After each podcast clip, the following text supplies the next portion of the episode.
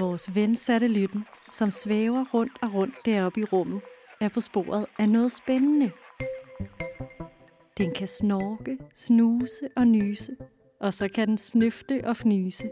Den er god, hvis du skal dufte, men ikke når du skal læse. Søger efter næse. I dag skal vi altså på en tur lige midt i hovedet i Næseland. Mm-hmm.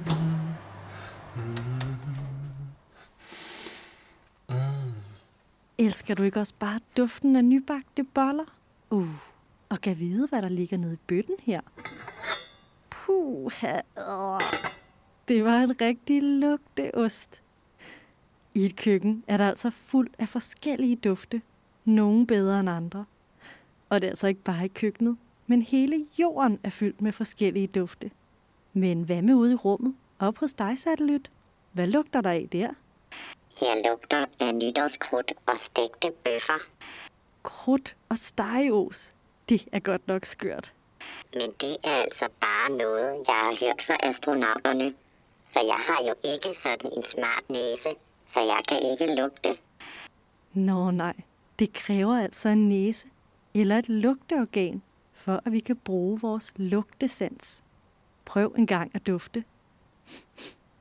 Kan du mærke luften, der kommer ind gennem din næse? Det er den, vi dufter til. For luften er fuld af bitte små molekyler, som vi snuser ind gennem næsen. Nogle af dem kommer fra en nybagt bolle, en kop kaffe, eller måske fra dine sure sokker. Og de finder altså vej op i din næse og fortæller dig, hvad du lugter til. Faktisk kan vores næser opfange millioner af millioner forskellige slags dufte. Og til det skal man altså bruge to styks næsebor og en masse hjælpere. Vil I møde jeres næsevenner? Kom med.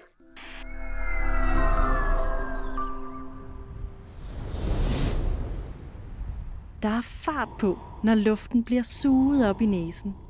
Den skal nemlig hele vejen gennem næsen, op forbi næsehulen og ned i dine lunger. For du bruger ikke bare næsen til at lugte med, men også til at trække vejret med.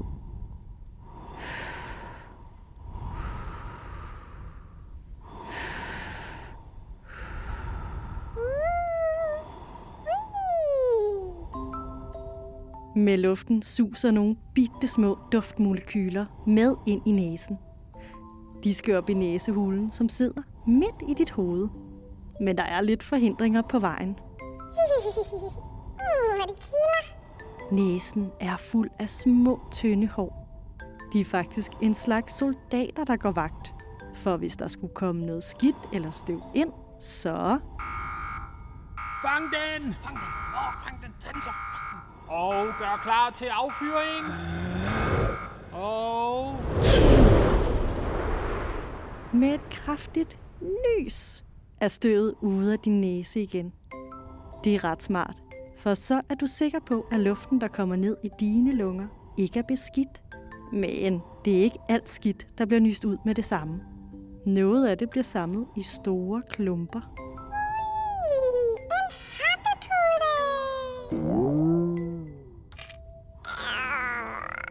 Det var ikke en hoppepude, men en stor, grøn og slimet. Har du gættet det? Bussemand selvfølgelig. Og åh, åh, pas på. En finger er på jagt efter bussemanden. Den fangede den. Og nu er klatten på vej ud af næsen igen.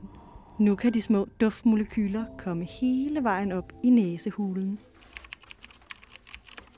Ja, hvad kan jeg hjælpe dig med? Jeg kommer fra en lugteost. Tak, jeg giver beskeden videre.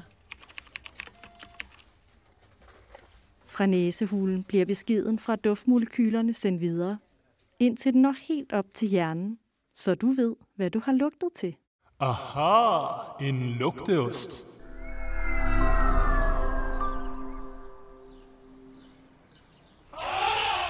Kan du høre, hvad det er for et dyr?